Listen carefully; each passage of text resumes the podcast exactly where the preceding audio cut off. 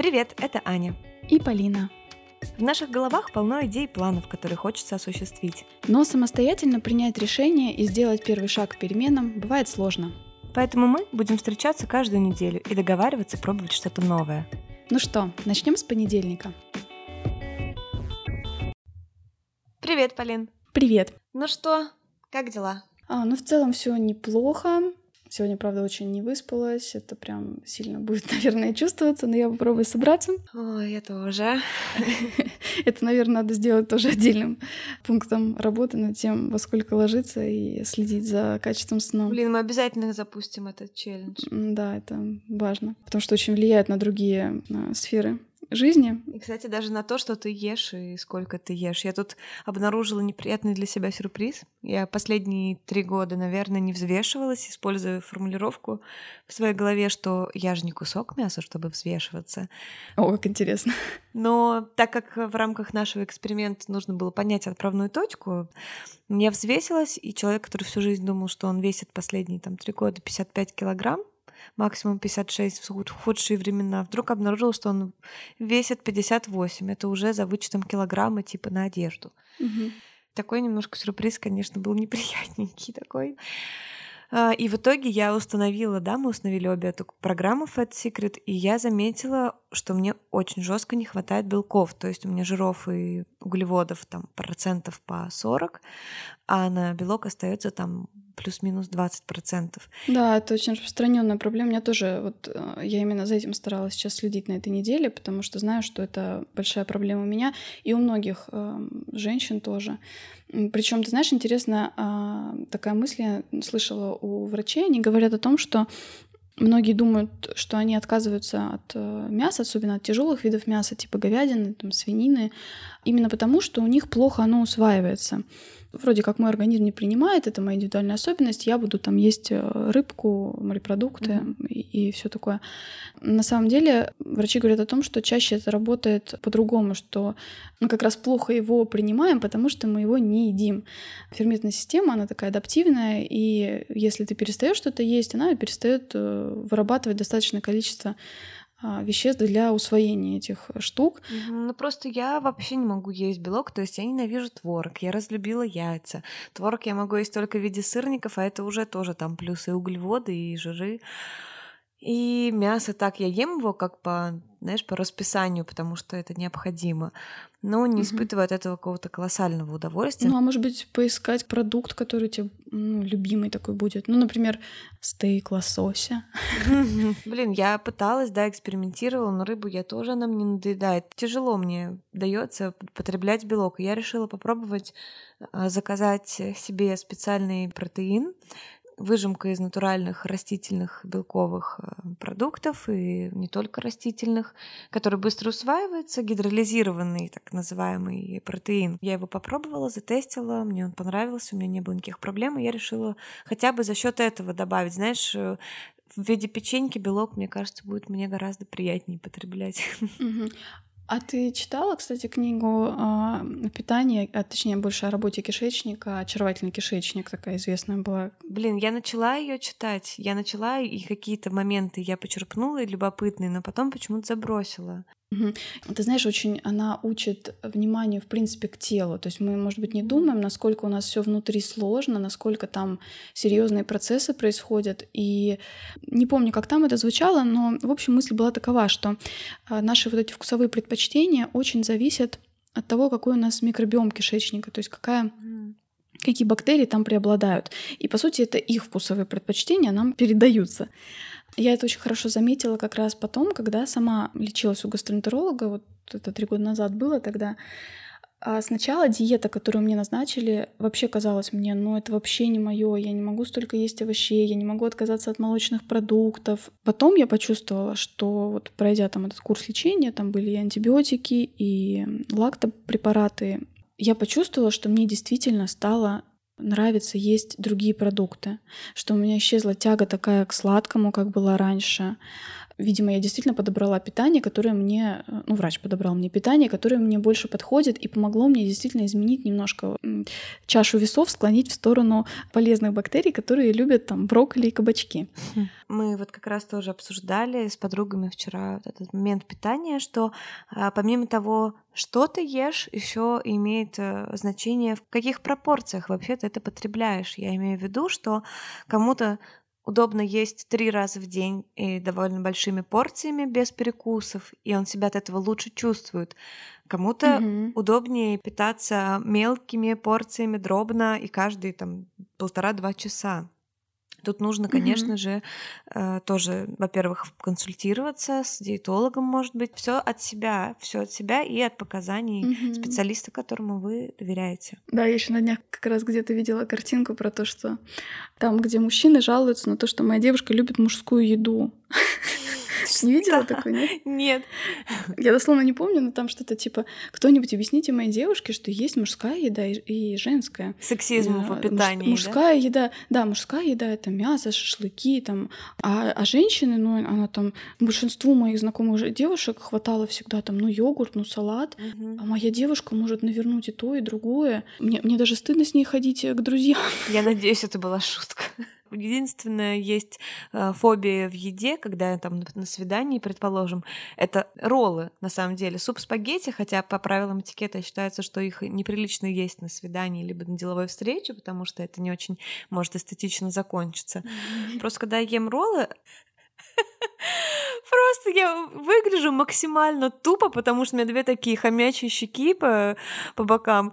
И я так вот жую их просто, не могу вообще ничего сказать, не, не улыбнуться. Если я улыбнусь, это будет вообще, наверное, фейл. И вообще, если честно, у меня еще такая тема, не знаю, у тебя есть такое, нет? Когда я только знакомлюсь там с молодым человеком, я почему-то не очень люблю при нем есть. Я не знаю, но мне некомфортно, что он видит, как я ем. Я не помню, мне кажется, я говорила это даже в прошлом выпуске, что именно совместный прием пищи, он очень сближает. Uh-huh. Это очень высокий уровень доверия, да. Uh-huh. То есть вы действительно очень, доверяете да, друг другу, да. вы можете абсолютно расслабиться, просто посвятить это время еде и друг другу. И приемы пищи в семье совместные, да, это такой Сближает, важный момент. Да. Все праздники сопровождаются, да, застольями, обязательно uh-huh. какими-то блюдами. У еды есть функция доставлять нам удовольствие, uh-huh. отстраняться от того, что она может быть вкусной, любимой. Неправильно, нужно этот момент учитывать. Мы так созданы, чтобы получать удовольствие от приема пищи. Как ты сейчас в тему говоришь, потому что у нас тоже тут в компании идут споры по поводу вот зачем ты, например, ешь сырники. Можно же просто взять творог и съесть чистый продукт без термообработки. Угу. Он гораздо более полезный. Ну тогда зачем вообще кулинария существует, да? Да, я говорю, но для меня по максимуму я исключила не специально, просто разлюбила всякую такую химозу.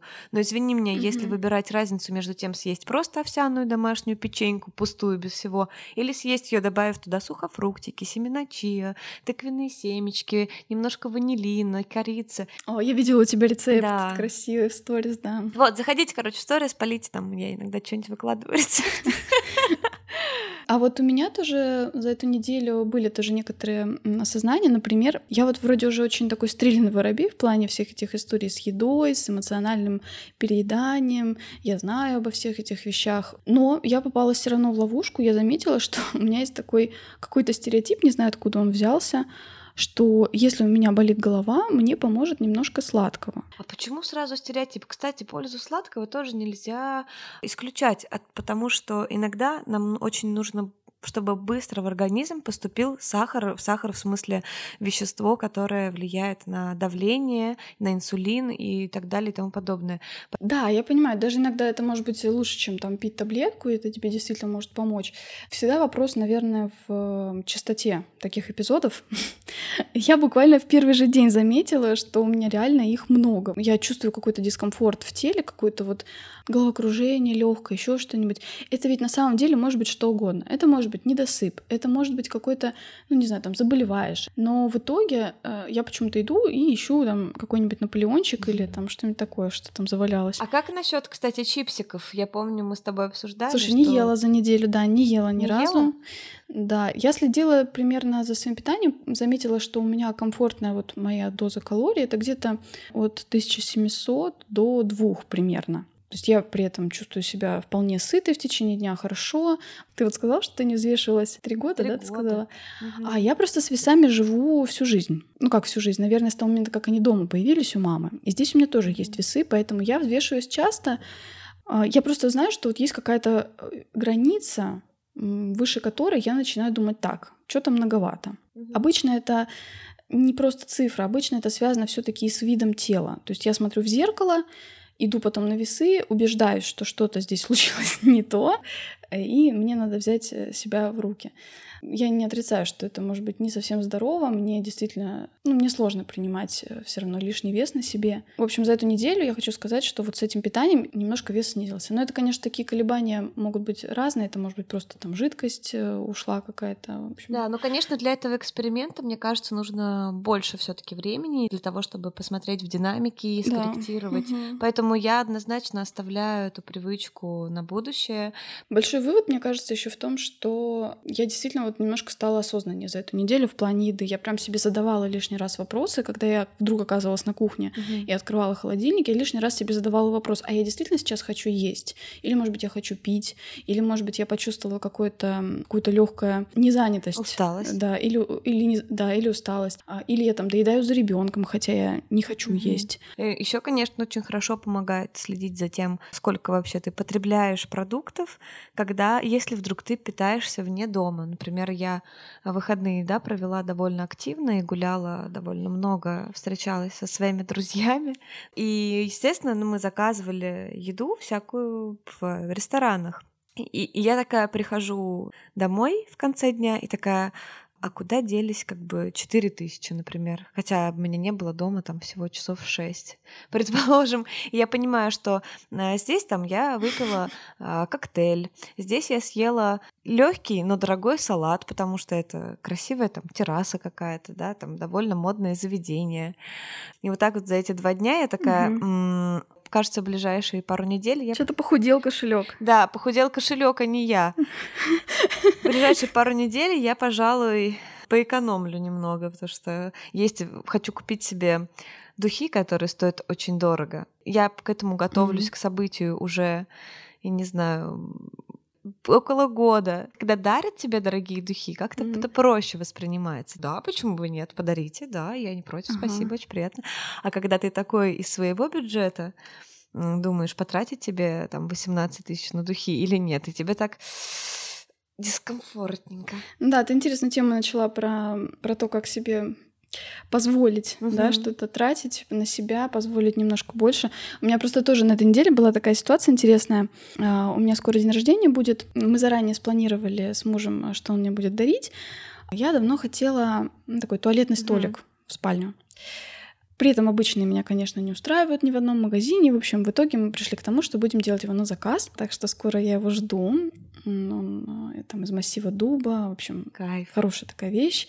Для меня не было вопросов, что вот да, мы определились, все, ждем, я так ждала его, ждала.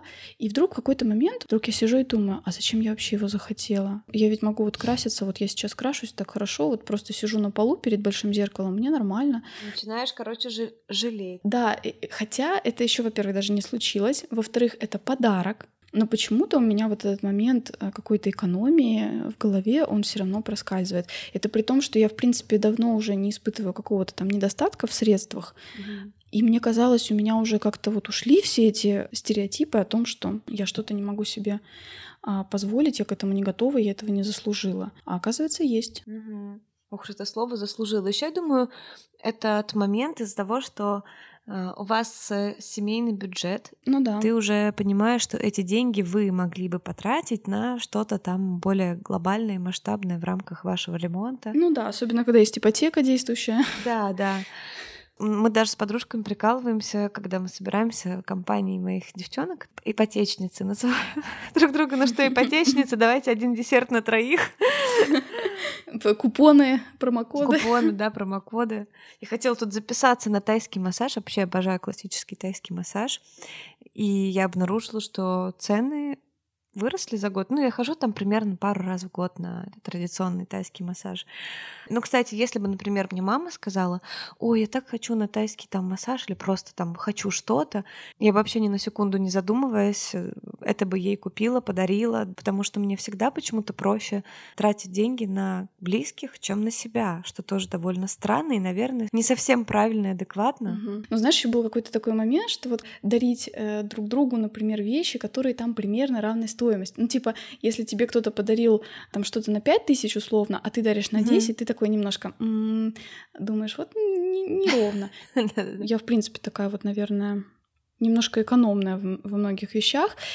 Последнее время это очень изменилось, потому что у меня муж совершенно не такой. Муж, вот как раз как ты описала, он любит делать хорошие, дорогие подарки, даже того, что, может быть, сам себе не может позволить, но другому он подарит. Ну, я не знаю, ты вот, наверное, тоже слышала, есть такое понимание, как мышление бедности или мышление там, да. богатых, да? да? Я не знаю, насколько оно действительно имеет место быть, но вот о нем говорят, да, что вроде как, если ты мыслишь так, угу. то у тебя так, так и будет в жизни, в общем-то. Да, я даже пыталась читать книгу вот эту Киосаки «Бедный папа, богатый папа». Господи, я, конечно, извиняюсь, я не знаю, может, меня осудят люди, но тупее книги я в своей жизни не читала. Я это говорю именно с точки зрения стилистики написания. Это, может быть, перевод очень сильно. Не очень... знаю, но вот эта американская манера повторять одну и ту же мысль циклично, э, просто разными синонимами меня убивает. А это self-help книги, да, такой может быть. Ну, ты знаешь, я читала не его книгу, я читала вот книгу его жены для женщин, mm. руководство для женщин по инвестированию. В принципе, она мне понравилась, но проблема, и, наверное, и в той, и в другой книге, она очень не адаптирована к нашим реалиям. А, например, вот в книге для женщин там было очень большое руководство в сторону того, что самое простое для женщин — это начать заниматься недвижимостью, вот какой-то инвестициями, связанными с а, арендой каких-то бизнес-площадей или жилых площадей. Но конкретно в нашей стране это совершенно не так работает, как там описано. Поэтому в обеих, наверное, этих книгах есть такая угу. проблема что мешает восприятию российского читателя. Есть еще такая книга «Самый богатый человек Вавилона». Вот, ну причем мне кто-то mm-hmm. посоветовал ее, я ее подарила куче своих друзей, типа офигенная книга, так сама ни разу не прочитала. Вот к вопросу о том, что легче mm-hmm. для кого-то сделать, чем для себя. Я вот, наверное, на этой неделе тоже задачу все-таки ее прочитаю, потому что все потом фидбэк был от этих ребят, что да, книга стоящая, хорошая, нужно ее прочитать. Интересно, почему у нас вообще возникает такое мышление?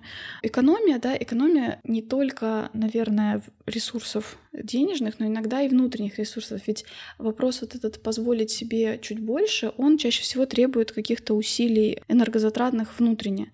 И это может быть связано не только, допустим, с какими-то материальными благами, но в том числе, например, с тем, чтобы позволить себе ну, например, другую работу, допустим, да, которая будет более приносить больше удовлетворения, но ты как-то себе вот что-то не позволяешь, боишься выходить из зоны комфорта, из той же, да. Mm-hmm. Хотя само понятие зоны комфорта, оно такое очень условное, да, и на самом деле за ее границами на самом деле может быть очень комфор- гораздо комфортнее, но ты почему-то сидишь в этом вот а, болотце и продолжаешь там сидеть. Еще мне кажется, что когда ты меньше вот тратишь деньги на какие-то вещи, тебе кажется, что ты немножко себя больше защищаешь от каких-то потерь э, ты делаешь меньше каких-то вложений, и вроде как такое мнимое спокойствие, что если что, то мне немного mm. терять. Еще есть такая тема, я вот мужчинам своим часто на самом деле так говорила, что, знаешь, я использую различные знания, там, может быть, ведические, не совсем такие из материалистичного мира.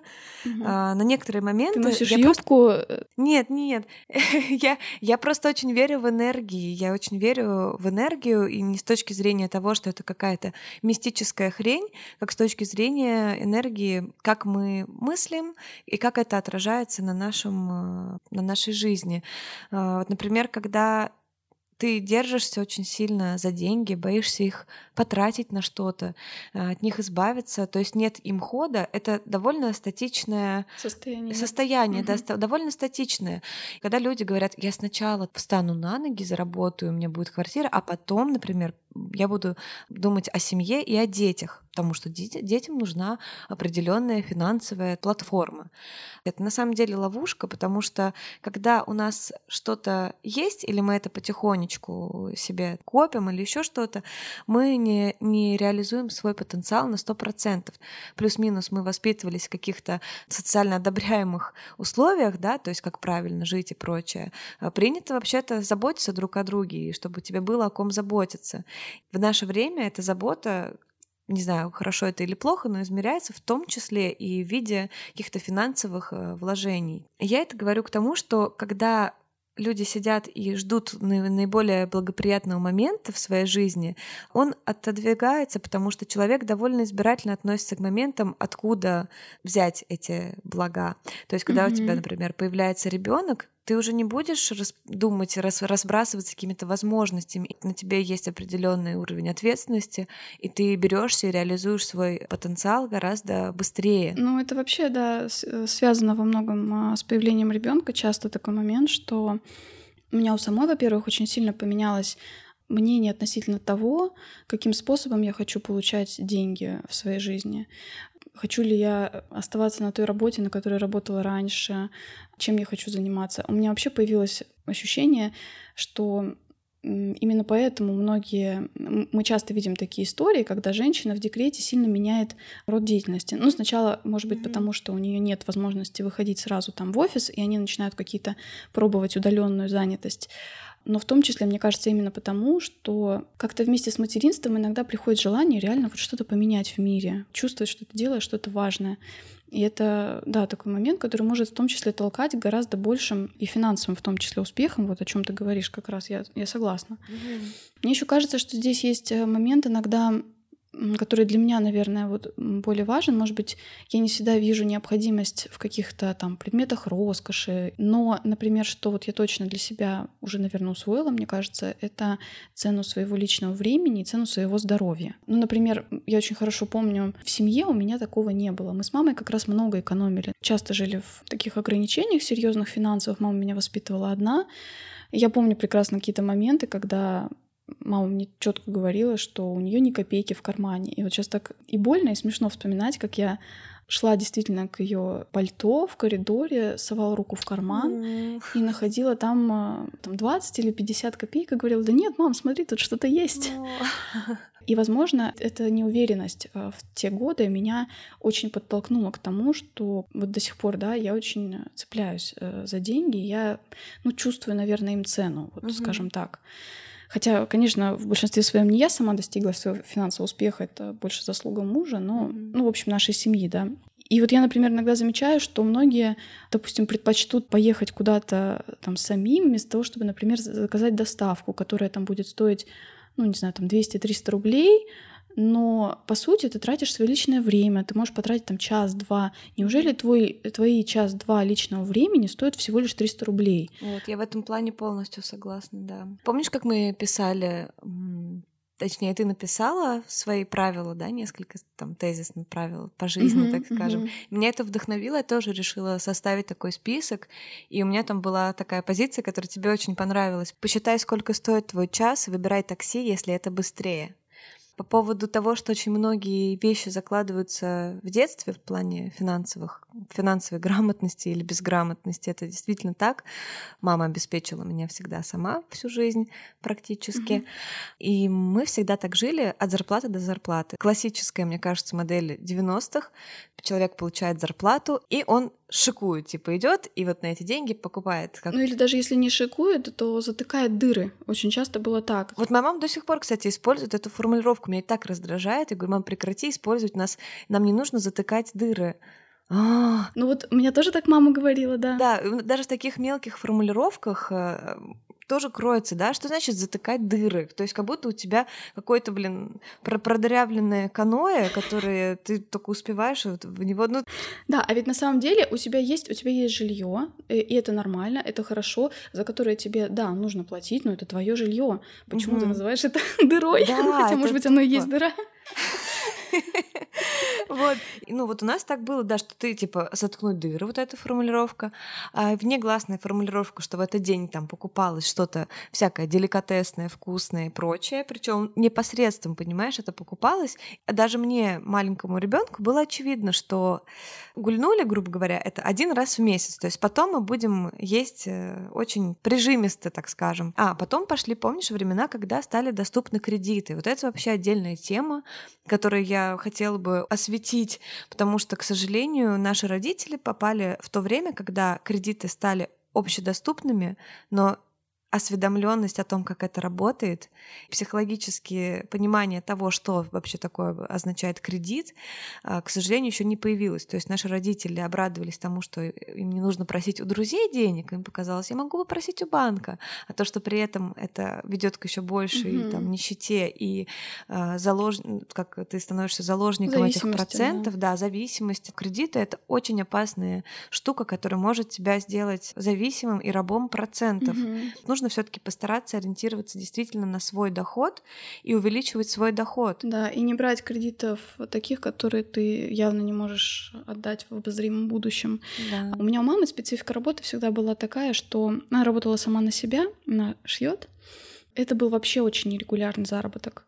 Во-первых, он был сезонный, потому что ее специфика была в верхней одежде чаще, и летом заказов было гораздо меньше. Но что вот э, у меня тоже осталось потом момент, как ты говоришь, шикования, я это отследила где-то в студенчестве, когда у меня появились вот стабильные свои деньги в виде стипендий. У нас в Мурманске это были неплохие деньги, можно было действительно э, хорошо получать э, деньги, сопоставимые тогда с, ну, не знаю, зарплатой прямо такой небольшой. Mm-hmm. В принципе, сейчас, анализируя, понимаю, что я могла бы и накопить на какую-то поездку, а я первый раз за границу съездила, на самом деле, там, в 21 год. Угу. я понимаю, что я этими деньгами просто не умела даже управлять. И я их много тратила тоже на кафе, на какие-то удовольствия, очень много на одежду. Опять же, потому что в детстве а, одежда чаще была с чужого плеча или вот сшитая самостоятельно. И для меня это был какой-то тоже новый уровень а, удовольствия прийти вот и купить себе то, что ты хочешь. Да, Мне да. кажется, я стабильно раз в месяц после получения этих денег шла в торговый центр и что-то себе покупала, хотя бы футболочку, хотя бы там что-то. Кстати, я очень любила еще секонд-хенды.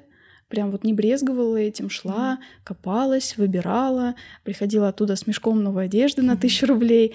Но я хочу сказать, что вот то, чему, да, я не научилась в детстве, это вот накоплением, какому-то режиму того, что нужно всегда иметь какой-то запас на черный день. А вдруг чего? Вдруг какие ну, я не знаю, там сломалась стиральная машина, например, и тебе неоткуда взять лишние там 15-20 тысяч, ну, это грустно, mm-hmm. тебе придется рассчитывать на кого-то другого, на своих там родственников. Вот сейчас у меня есть такое понимание, что у меня обязательно должен быть такой счет. Подушка безопасности сейчас это называется. Да, на котором есть средства для того, чтобы я могла на здоровье потратить или... Ну, на... непредвиденные расходы. Да, и мне кажется, вот эту формулировку я где-то читала в какой-то книге «сначала заплати себе». Угу. И вот этот как раз инвестиционный счет это и есть то, та самая тебе ну, зарплата себе.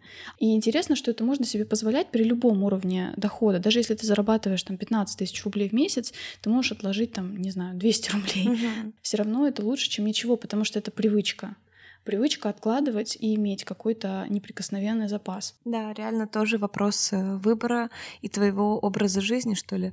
У меня не самая большая зарплата. Я не могу сказать при этом, что я чувствую какую-то нужду там или еще что-то. В целом я просто понимаю тоже свои приоритеты. Я понимаю, что есть какие-то необходимые вещи, которые я вот без них вот вообще никак не смогу. Есть какие-то вещи, которые мне принесут удовольствие, то есть пойти там в выходные, да, вот так же погулять и повстречаться с разными друзьями и разведать разные новые кафе и места. Для меня это часть моего тоже удовольствия, досуга, которое мне принесет удовольствие. Кстати, вот в этих случаях я не испытываю никакого чувства там вины, что я потратила mm-hmm. какие-то лишние деньги. Я, я удивляюсь и могу над этим посмеяться, типа, куда делись деньги. Но я прекрасно понимаю, куда они делись, я прекрасно ощущаю... Потому что это тебя наполнило. Да, как-то. ощущаю, на что я их потратила, потому что внутренне я испытываю удовлетворение от того, как я провела этот день. Угу. Но тем не менее, вот у меня есть до сих пор там у нас есть чат с коллегами, и когда они говорят, о, блин, когда у нас будет зарплата, у меня осталось 100 рублей. Для меня это дикость просто, но э, как вы могли такое как бы допустить, э, хотя, конечно, мы понять не имеем, на что они тратят, может, у них тоже какие-то проблемы со здоровьем, но для меня это стало очень странно. Более того, и до сих пор, точнее, не до сих пор, а у нас как-то так повелось, что э, в финансовом плане я более последовательна, там, да, чем моя мама, и я помогаю ей беречь ее же деньги. То есть я э, угу. складываю ее какие-то сбережения, она там сдает квартиру в Санкт-Петербурге, и я не отправляю ей эти деньги, я просто их э, аккумулирую у себя. И когда она вдруг говорит мне, ой, у меня вот неприятности, я говорю, вот, э, типа, окей, сколько тебе нужно, никаких проблем, там, давай, ну, какие-то там тоже здоровье, страховки mm какие-то. Ты так на себя взяла функцию агентства по управлению да, сбережениями. Да. Еще есть тоже такая ловушка, что, как, как ты считаешь, мне вот любопытно твое мнение, смотреть на цены в магазине — это мышление бедных людей или все таки это мышление богатых людей? Вот как ты считаешь, смотреть на цены в магазине? Ну, ты знаешь, в своей жизни я помню, что у меня даже был такой как бы внутренний запрос я хотела когда-нибудь прийти в магазин, именно вот почему-то про продукты я думала, uh-huh. и выбрать ту еду, которая мне нравится и хочется, не обращая внимания на цену. Почему-то для меня это был такой вот момент важный, потому что мне хотелось питаться э, здорово, вкусно, такими продуктами, которые, может быть, дороже среднего. Uh-huh. Но при этом, конечно, везде есть, вот как мы любим говорить, крайности, конечно. Uh-huh. То есть понятно, что я э, не пойду скупать там, не знаю, а что я не могу купить? наверное, могу купить все.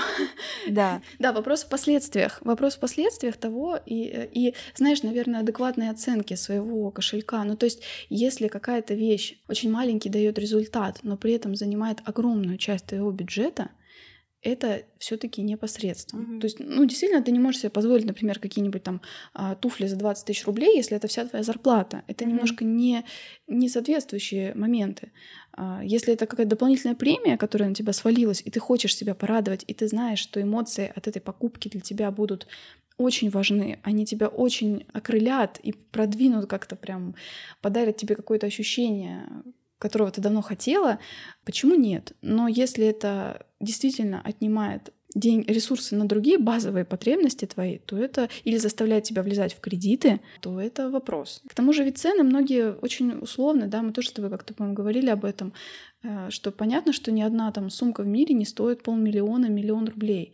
Мы платим за бренд, мы платим за имя, платим за историю, за чувство уникальности, причастности к чему-то редкому и исключительному. На этом, в принципе, вся философия люкс товаров, наверное, и построена. Mm-hmm.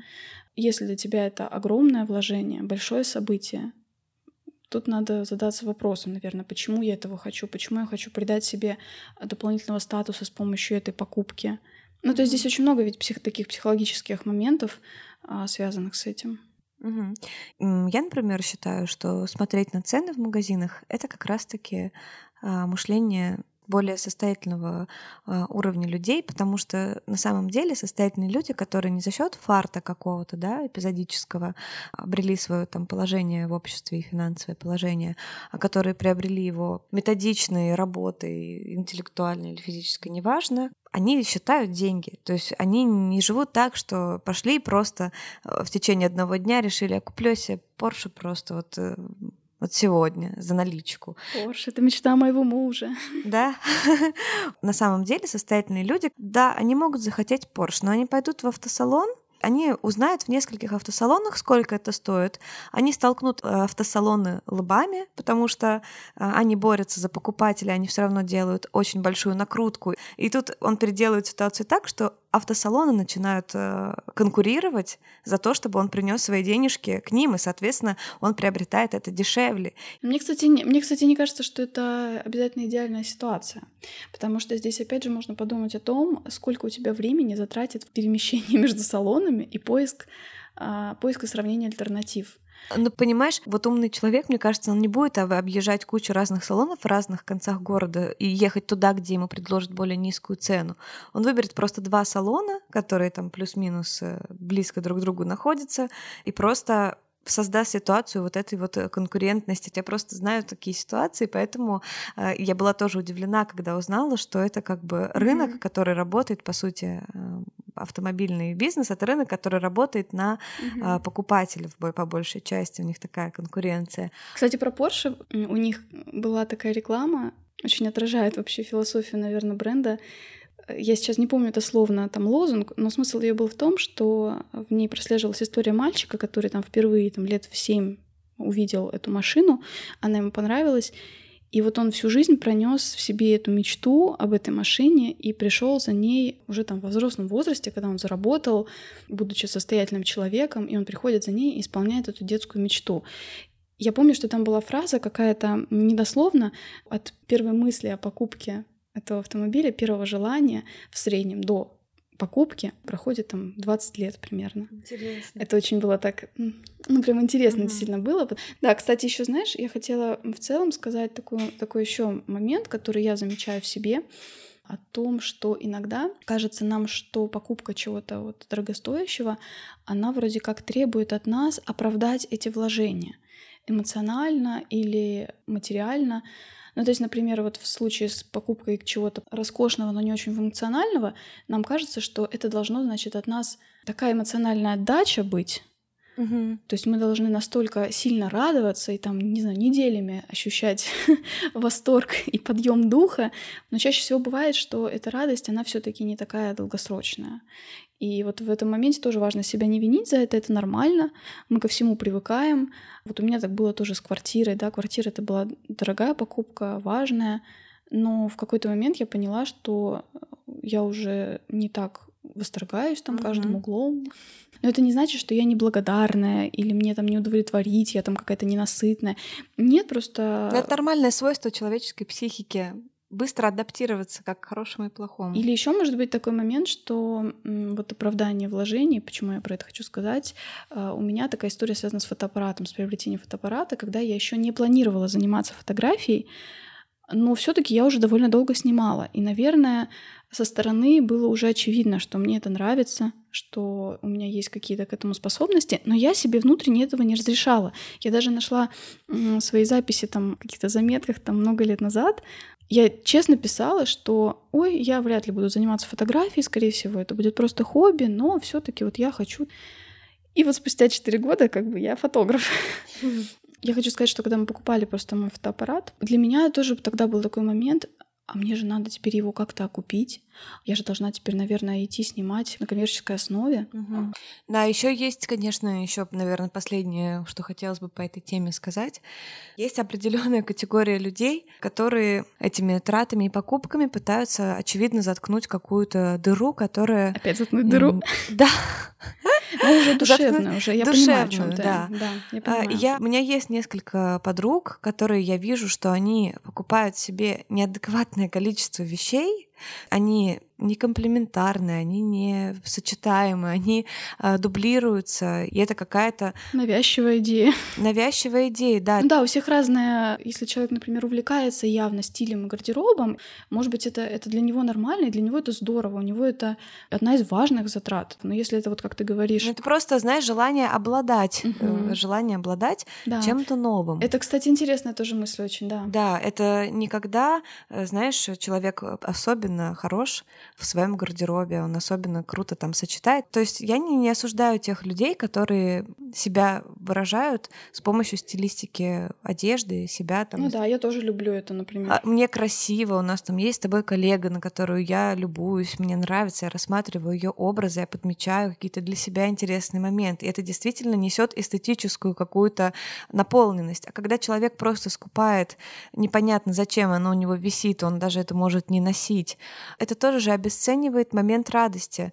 Mm-hmm. Точно так же иногда тоже откладывая какую-то, например, свою мечту, там сейчас э, для нее не время, я вот еще подкоплю, или там уровень финансов, э, это вот будет тяжело, потом придется в чем-то ужаться, например. Я не говорю сейчас про Porsche, я говорю вот про тот же самый, например, там фотоаппарат или вот человек, если загорелся каким-то действительно желанием, и оно присутствует у него на протяжении пары месяцев, нужно все-таки изыскать эти средства, потому что возможно, что если пройдет еще там год или два, запал твой, он законсервируется внутри тебя, потому что должно вот между реализацией и идеей проходить не больше там, чем пару месяцев, мне кажется. Ну да, быстрый, быстрый первый шаг. Да, купи ты себе уже этот фотоаппарат, но купи ты его там сможешь продать, если что-то пойдет не так. Но да, ты... ты быстрее попробуешь, быстрее увидишь свои пробелы, что тебе на самом деле не хватает. Это ли тебя останавливает mm-hmm. от того, чтобы вообще начать этим заниматься или нет? Это, это важный момент, да, мы через действие должны э, себя познавать. Mm-hmm. Это. Еще, кстати, тоже есть совет для тех, кто, например, много что-то покупает и не может остановиться, имеет какую-то страсть в этом. Мне в свое время очень помог один, два момента таких даже скажу. Один о том, что не все, что мне нравится, не всем из этого я должна обладать. Вот часто бывает так, что какие-то вещи нравятся просто визуально. Вот их mm-hmm. приятно просто потрогать, подержать в руках, увидеть, что они есть, что кто-то это создал, что это кем-то спроектировано, нарисовано. Там. Какая любопытная идея. Но не обязательно это тащить к себе в дом. Не обязательно. Оно может быть где-то красивым отдельно от тебя, отдельно от твоей жизни. Блин, прикольно. Да, уметь mm-hmm. любоваться чем-то и не обязательно этим обладать. Это разные вещи. Это вообще, mm-hmm. наверное, глубокое понимание и любви в том числе, когда мы что-то любим, но нам не обязательно э, это привязывать к себе. Полинка, вот это заход вообще. Ты такая красотка. Ты так сейчас интересно все это сказала. Философ на диване просто. Нет, мне прям, мне прям, меня это отозвалось прям мощной волной какой-то. Я стала об этом задумываться, что, блин, насколько это гениальная вещь, что касательно э, материального мира и нематериального. И еще последний момент, который, который меня бомбит, я хочу сказать. У меня был э, там бывший молодой человек, у него была мама, с которой меня познакомили мое сознание того, как мы по-разному смотрим на жизнь с этой семьей, оно началось, пожалуй, с фразы, когда его мама сказала мне такую фразу. Я не хочу, как раньше, радоваться новым занавескам. Ну, чтобы, типа, наш уровень финансов был такой, чтобы мы радовались покупке занавесок. А что плохого в том, чтобы радоваться покупке занавесок. Это же классно, это же нужно праздновать жизнь вообще вот в этих радоваться покупке занавески, покупке вкусной шоколадки. То есть этому всему нужно радоваться, иначе какой смысл? То есть это точнее есть смысл, но он остается только фактическим. Занавески, чтобы их повесить, и не светило солнце. Мы купили занавески и повесили их. Все, миссия закончена. Да, это так же, так же, как с едой, то, что мы вначале говорили, да, что... Да, поэтому тратьте деньги с удовольствием. Но и с умом. Но и с умом, да. Я считаю, что нужно все-таки позволить себе что-то, что ты давно не решался. Давно не знаю. да. Да. Давай дадим друг другу установку, что мы до пятницы это сделаем. И мы будем отслеживать по мере приближения и наступления этого события, мы будем отслеживать свои эмоции до того, как мы денежку как бы отдали, хоть какое-то время я хочу засечь просто и вот это прочувствовать. Да, до и после все это отследить. Да, чтобы угу. это не было, знаешь, просто прыжком в неизвестность, чтобы это было именно осознанное вот это. Да, вот... приложил телефон и ушел.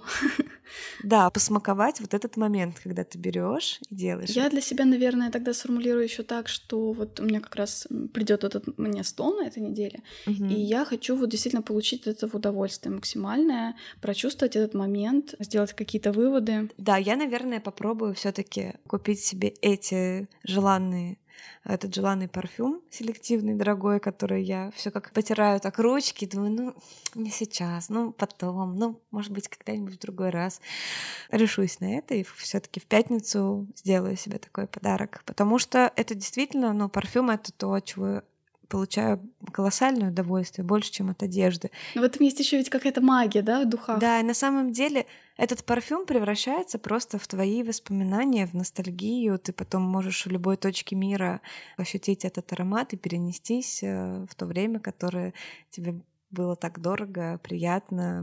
В общем, парфюм это вообще магия особенная совершенно. Ну да. Кстати, вот то, что ты сейчас говоришь, очень связано с тем, что я сейчас читаю эту книгу, я потом, может, еще подробнее про нее расскажу.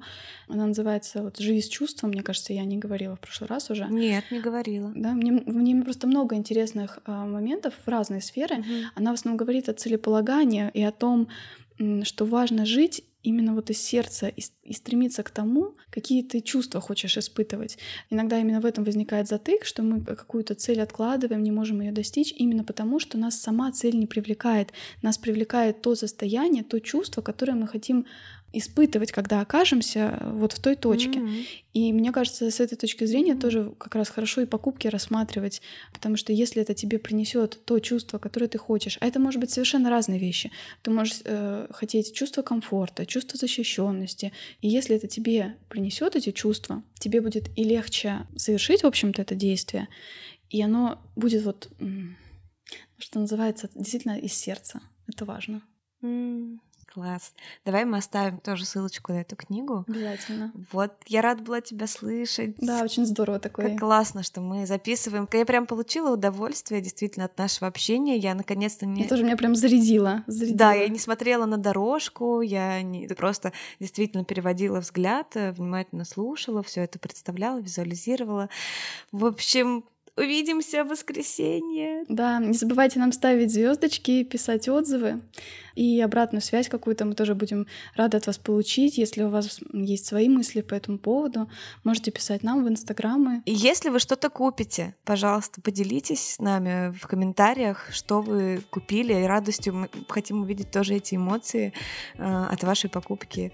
Покупки или неважно, то, что вы себе позволили наконец-то осуществить. Делитесь в комментариях, ставьте звездочки, подписывайтесь, э, отправляйте друзьям. Всем пока. Пока. Пока-пока.